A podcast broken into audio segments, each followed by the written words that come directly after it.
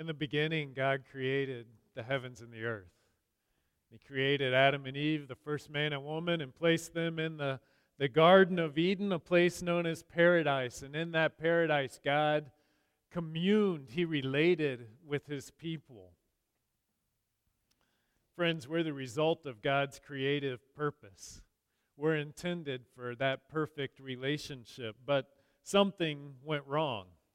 There was rebellion and rejection against God. Adam and Eve rejected God, and every one of us to this day are born rebels, rejecting God and our own ways and sinning against Him. And we're separated from God because of this sin. But God, who created us to be in relationship with Him, did not leave us in sin.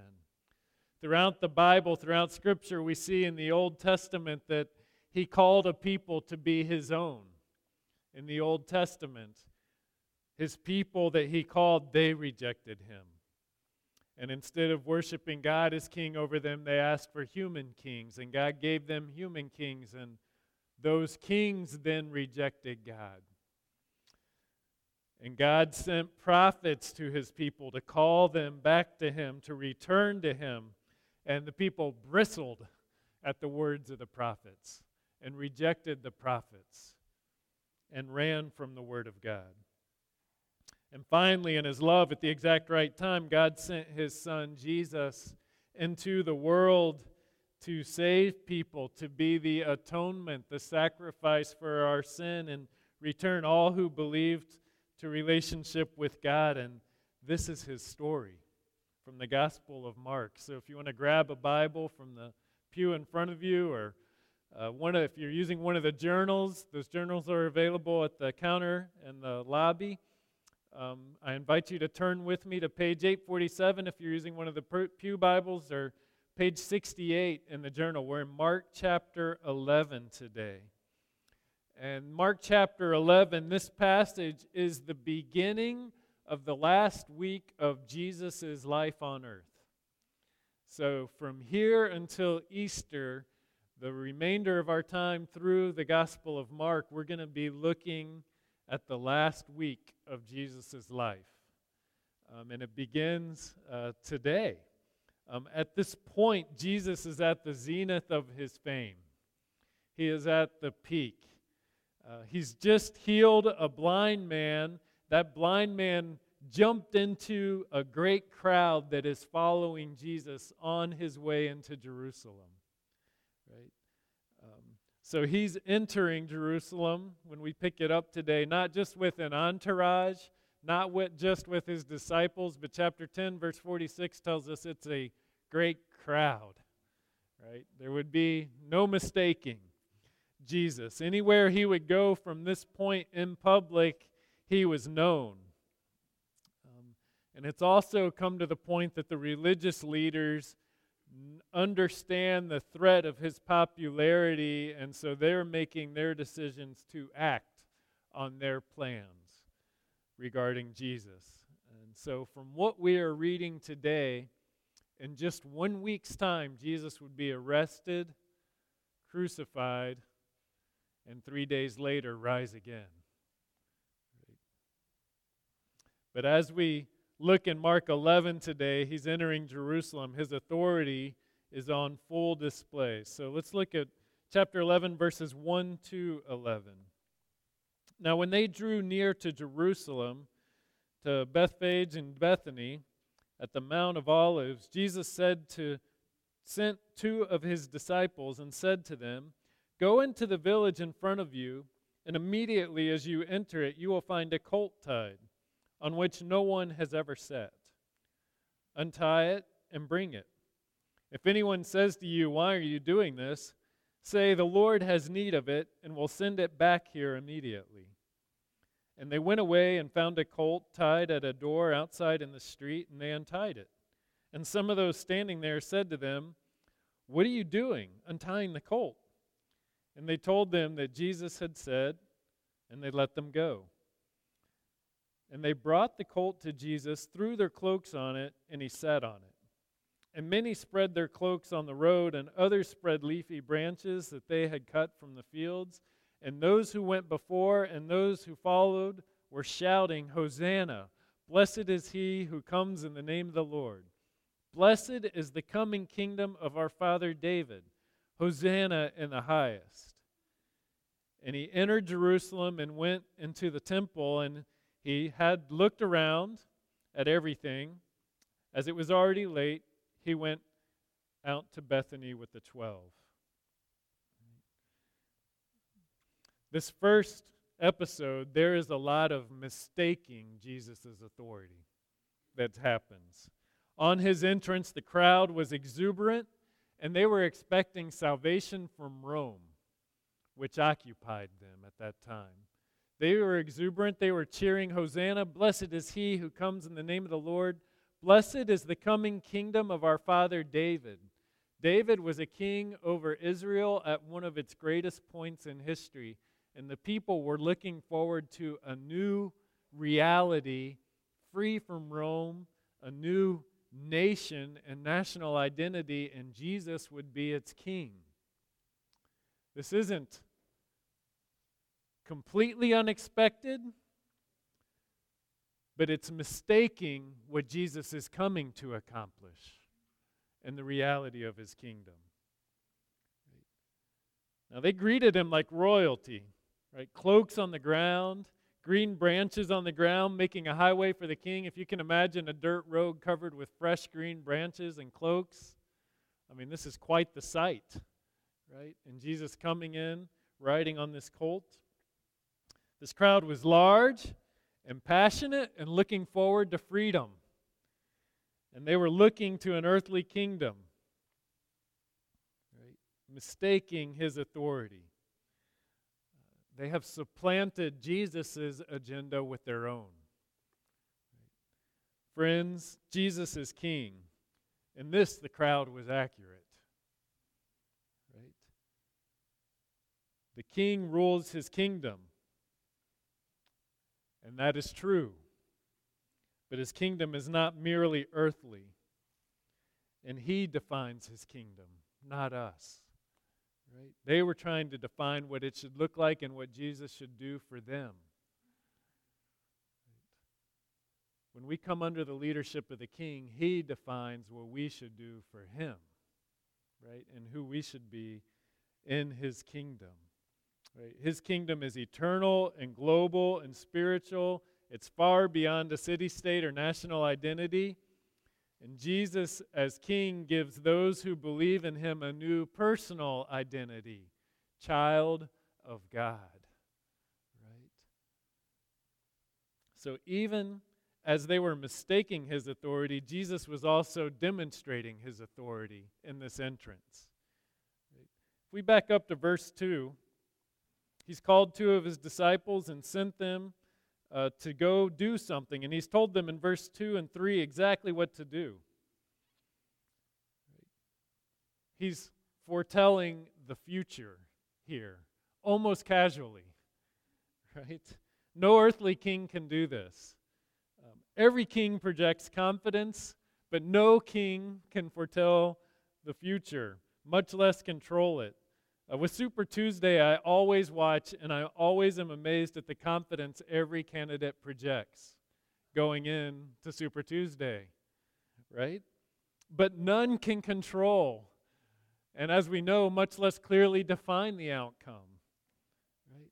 Jesus does it almost casually here, calling two of his disciples guys, go into the village in front of you, and immediately as you enter it, you'll find a colt tied on which no one has ever sat.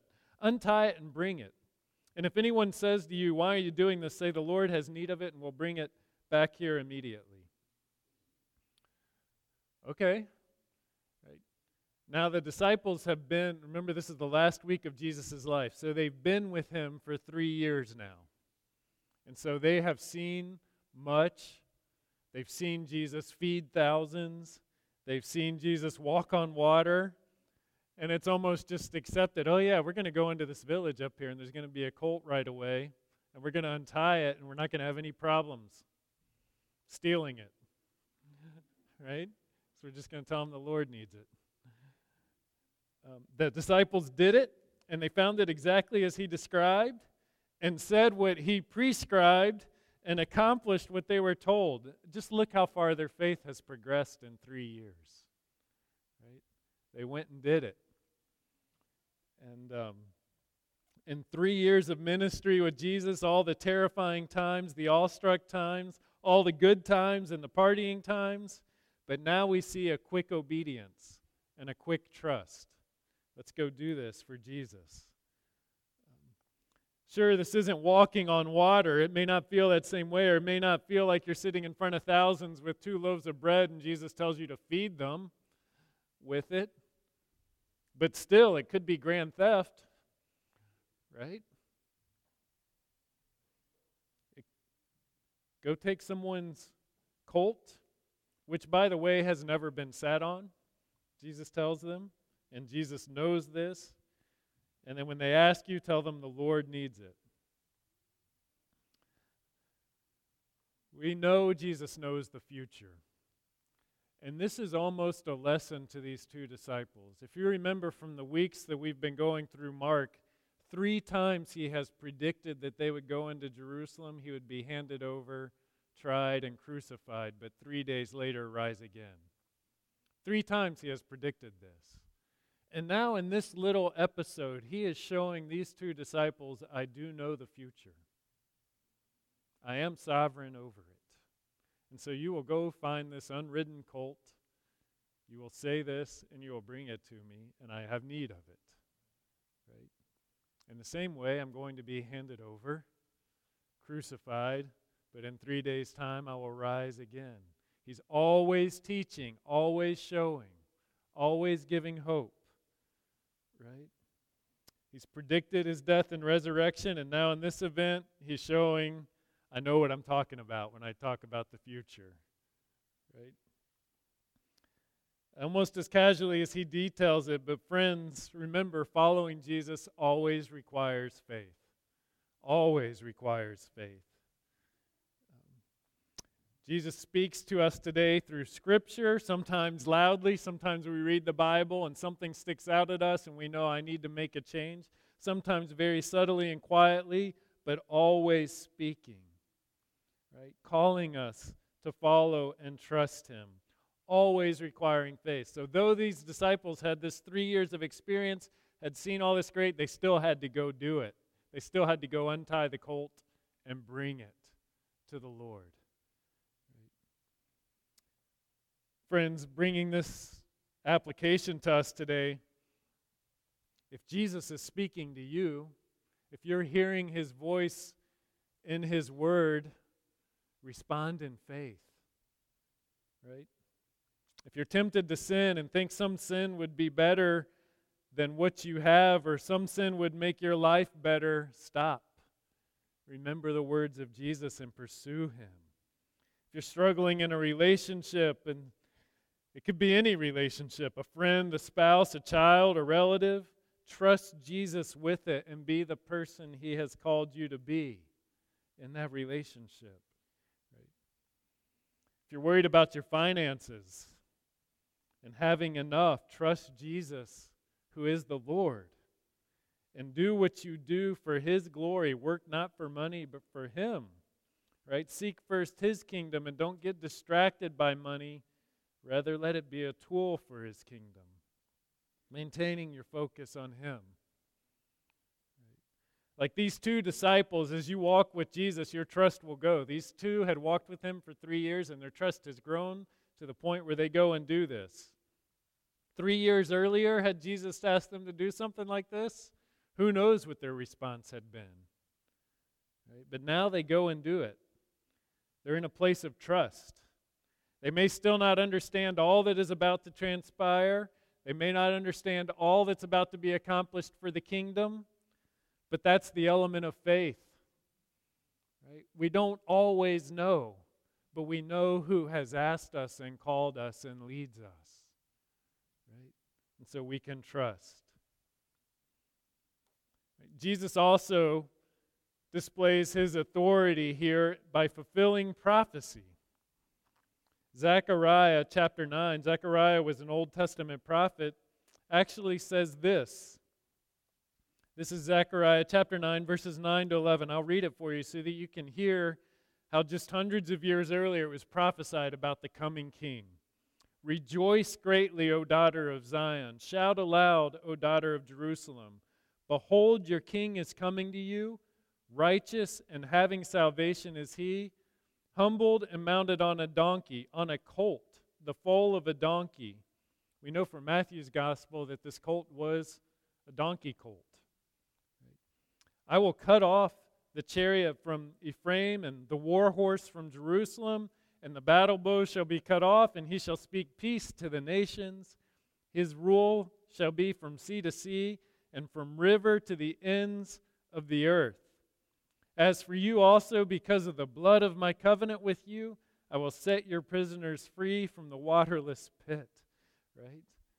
And so, in his time, in his day, the people read a prophecy like this, remembered a prophecy like this, and were looking forward to peace and this righteous rule, but missing the, the imagery that's created here is not a king riding in on a stallion. He's coming in on a colt of a donkey, right? A humble beast of burden. And he's not defeating nations. They are cut off by the Lord. I will cut off the chariot from Ephraim and the war horse from Jerusalem. The battle bow shall be cut off, the battle will end, and there shall be peace.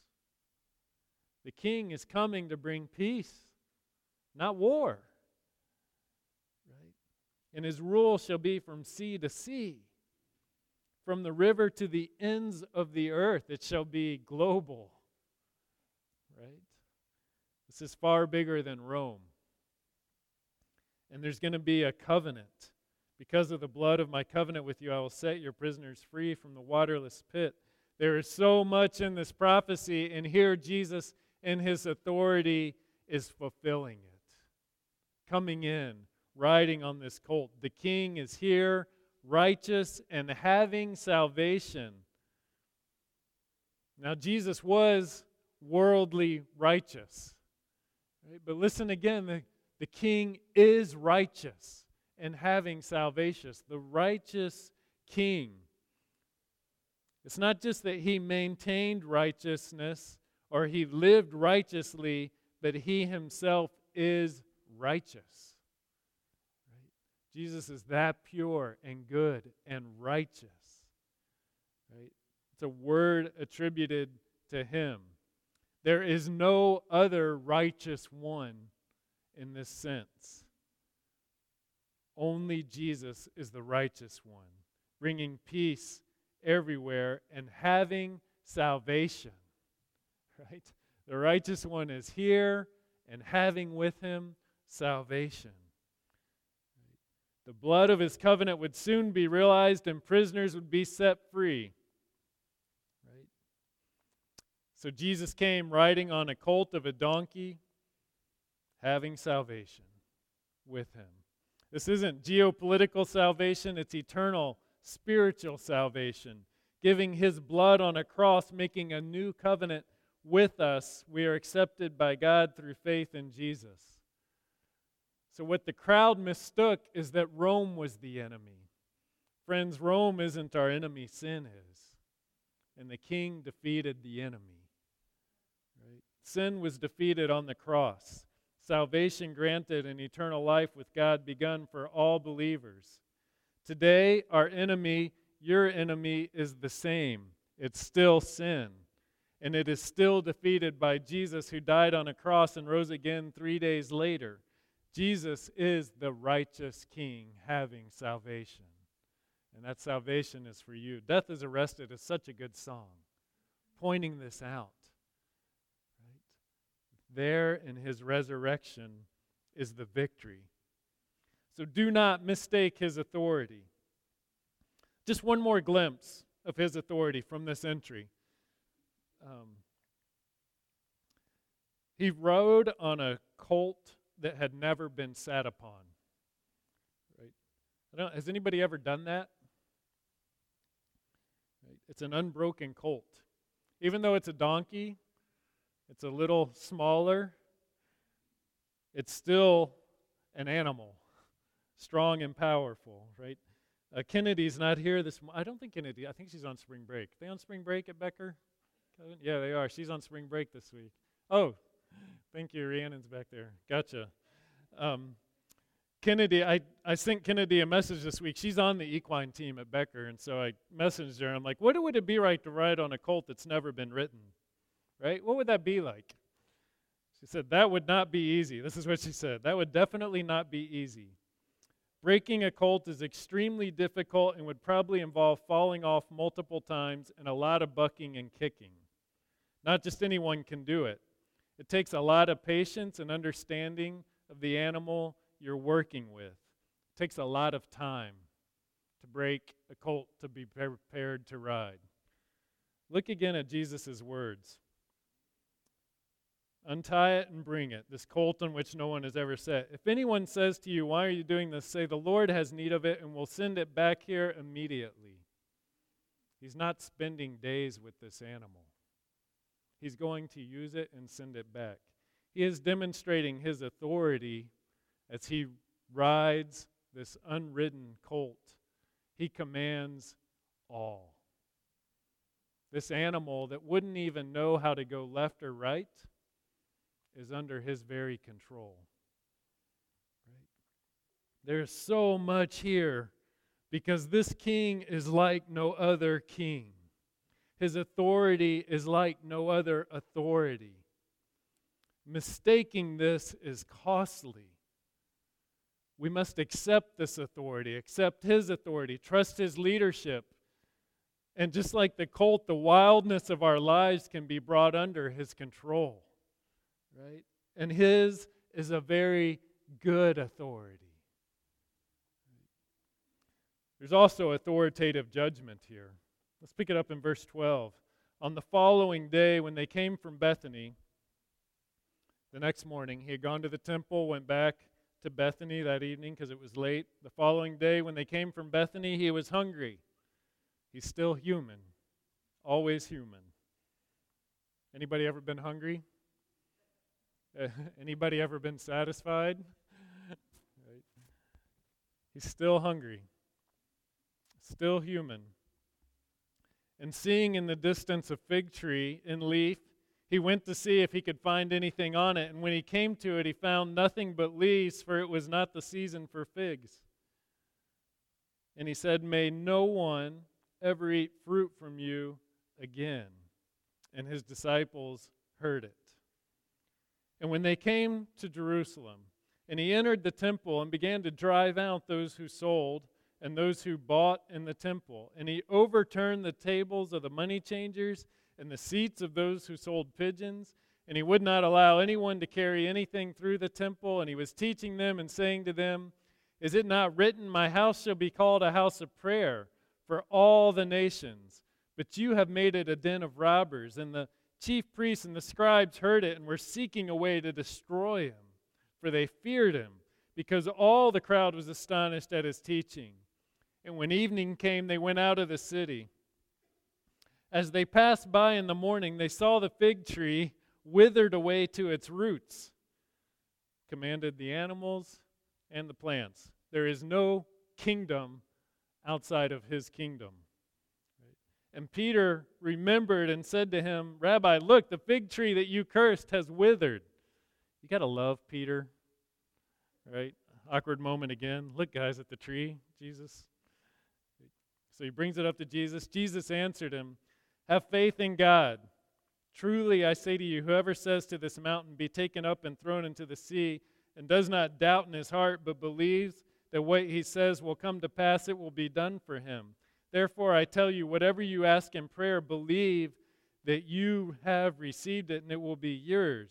And whenever you stand praying, forgive if you have anything against anyone, so that your Father who is in heaven may forgive you your trespasses. Here we see the authoritative judgment of the King, of Jesus. He has all authority, and he has the authority to judge, and he judges righteously because he's righteous. Seeing a fig tree leafed out but not bearing fruit, Jesus curses it, and the disciples heard it. Right? There's an element of righteous anger here.